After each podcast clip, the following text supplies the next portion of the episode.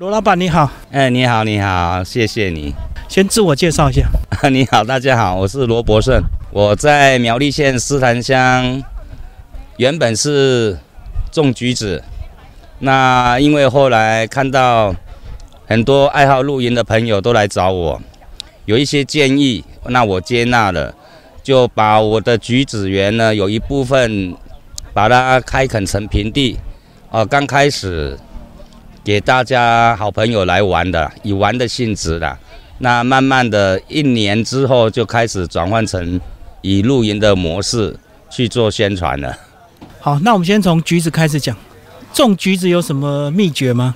种橘子不简单，如果说真的要用完全无毒的方式去做的话，大概三年到五年那颗橘子就死亡了。好，它必须因为病虫害太多，所以需要一些农药的保护。对对对，一需要一些防病毒的药去做喷洒，哦，才可以维持这橘子的成长。不过现在用药的量应该有减少了吧？不像以前用的那么重。呃，事实上，现在的农委会哈、他们在农药的检验部分，都已经把那个量缩短到，就是喷洒之后可以食用的时间缩短，也就是说药量减轻了。药量减轻，就是残留的时间变短了。以目前来讲的话，都是这样子的，不像以前呐、非常的毒啊。以前用的重就对。对，以前的用料用料的成分哦比较浓啊，现在比较稀。但是为了照顾一些橘子来讲，也造成了以往的话哈、可能啦，假设你只要喷洒三次病虫害，就可以解决一整年度的橘子的成长。现在可能要变成五次了，哦，频率变高，对，频率会变高了，因为它的药量已经减轻了。对，减轻了，不强了。那很多很多昆虫其实病虫害慢慢的也杀不死，会变种啊。哦，它会进化了，它会对对对抗药性。会变种，会变种。好，那橘子很多品种，哦，皮橘子相当多，有茂谷柑、桶柑、碰柑，哇，现在很流行的砂糖橘，还有一些珍珠美人柑，哦，太多种了。那你们种橘子的考量，这个品种的考量是什么样？是不是大家都喜欢种那个价钱越高的，或者是糖分越低？哦，这是一定的啦。但是最主要还是要还是受到环境的影响，你必须看气候，然后加上你种橘子，种橘子又要考虑到南部的季节它生产什么橘子，你必须要错开。哎，你如果没错开的话，哦，产量错开，就对？对，就是品种要错开啦。像柳丁来讲的话，在古坑啊，他们都种柳丁很多。他们柳丁一整年在台湾的市场上，它是第一线出来的柑橘类。那如果你跟古坑他们种的品种都是一样的话，那在他们销售完之后，你的油丁才开始采收，价格就滑落了。哦，所以还要打听情报。对对对，一定要了解，一定要了解这环境。可是我看有规模的这个橘子园，好像什么品种都会种，这是什么考量？这个啊，吸引观光客一般都已经改型成观光果园。哦，就什么品种它都吃得到。对对对，现在的橘子在接近十月份，柑橘类就可以开始采收了，一直可以采收到二月份，隔年的二月。但是不是单一品种，你必须很多品种种下去，才有办法持续采那么久，因为它是一年一季才有的水果。我懂，这样也可以错开它的产期，就对。对对对对对，可以柑橘类可以接二连三种，因为它们的本质是同一棵嘛，只是水果不同而已，有大小分，然后口感不同。但是以它的母株来讲，它是同一样都是菊科类的树，照顾起来会比较好照顾啊。哦，所以很多品种有时候就是考量观光客的这个吸引。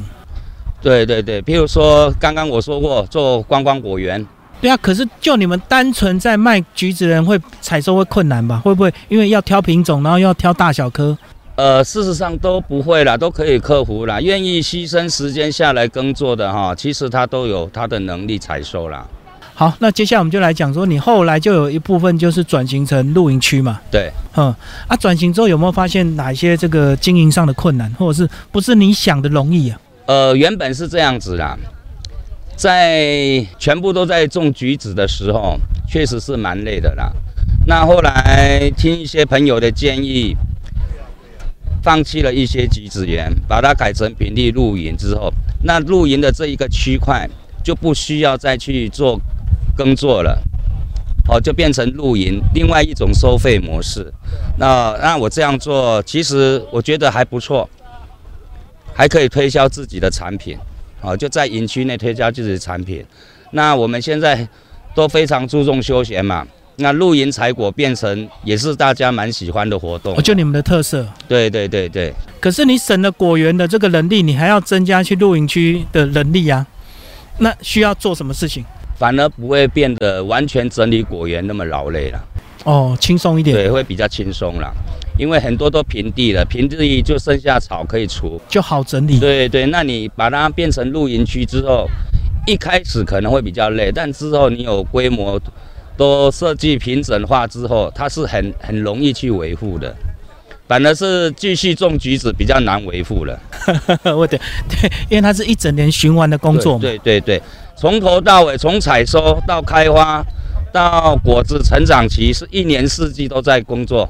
哎，那如果采收期过了之后要做什么事？过了橘子一采收完，它就开始发嫩芽，嫩芽带花苞，带花苞。那你要防止花掉落，因为花掉落会减少果实，那时候就要做一些药物的去控制，对，去做控制。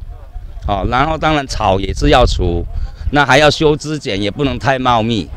好，那很自然的，这个花蒂掉了，结了果了，果实太多又必须做筛选，筛选，对，对。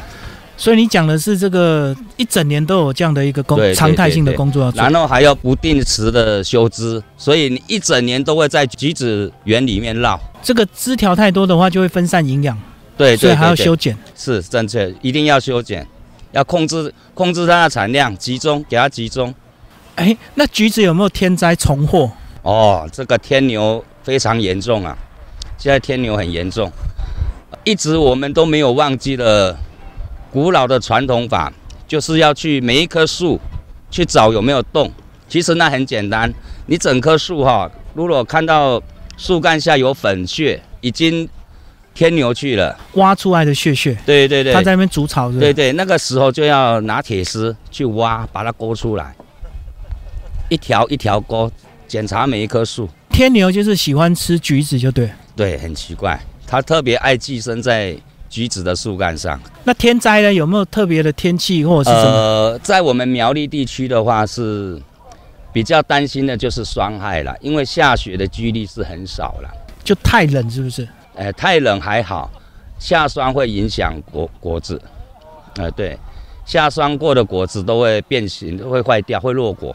那雨水呢？太多或太少？呃，雨水太多会造成裂果，啊，那果实裂果也是会掉满地。那一般像我栽植的话，我就让它掉满地了啦，因为我都比较不喜欢去做这个药物的管理，比较喜欢做这个无毒的方式。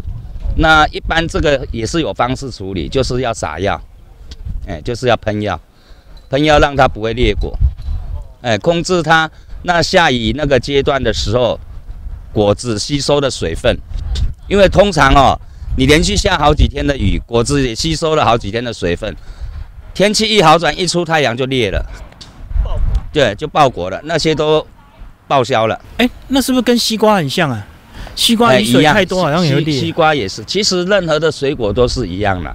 经过好几天的大雨，都会有裂果的情形，像番茄也是。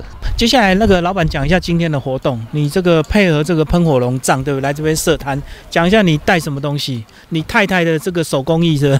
对对对对对对。今天我们带来了那个草莓 Q 饼，还有我们自己种的桶柑柑橘。那这是算最后一波了啦。还有就是我们地区斯坦乡的草莓。好，现在苗栗不是只有大湖才有种草莓，其实很多地方都有在推广。那我们斯坦乡它是大湖乡的隔壁，那相对的，只要平整的地也都接着也是开始在接种草莓了啊。所以我们今天带来的草莓是做草莓大福，那就带了以上的产品。所以这个是你太太平常的这个手作，对她都有在做这些，是吧？对对对对，她蛮喜欢做这些的。是在露营区配合露营区吗？呃，在露营区的时候，我们都会有做一些宣传啦。那客人要来之前，可以先预定。那有预定，我们就会才去做。啊，因为这些水果哈都不不易保存的水果，像那个草莓实在不易保存，现采现做是最好吃的了。哦，所以这是他的兴趣。对对对，他的兴趣。他应该平常也要跟你在橘子园里面吧？呃，这是当然的啦，一个人是很难维持一个营区的运作啊。哎，那到丰收期是不是还要请工人采收啊？呃，因为我现在改成这种休闲农园的方式，我就带着我的客人一起采，其实很轻松，也不需要请客人。那本身我种植的面积并不广了，哎，并不广，大概这个八十几颗的产量哦。那一季下来，这个柑橘季结束，也不用请工人了，就我们自己的客人采采乐了，加上我们自己做宅配。运送去每天这样采，客人要几斤，我们就这样记哈，是蛮刚好的。哦，所以等于你把这个露营区的工作跟橘子园的工作分配的差不多。对对对，就这样这样分开做，因为减少了橘子的管理，就会腾出很多的时间来做营区的管理。哎，两边这样互相安排。好，谢谢罗老板。啊，谢谢谢谢。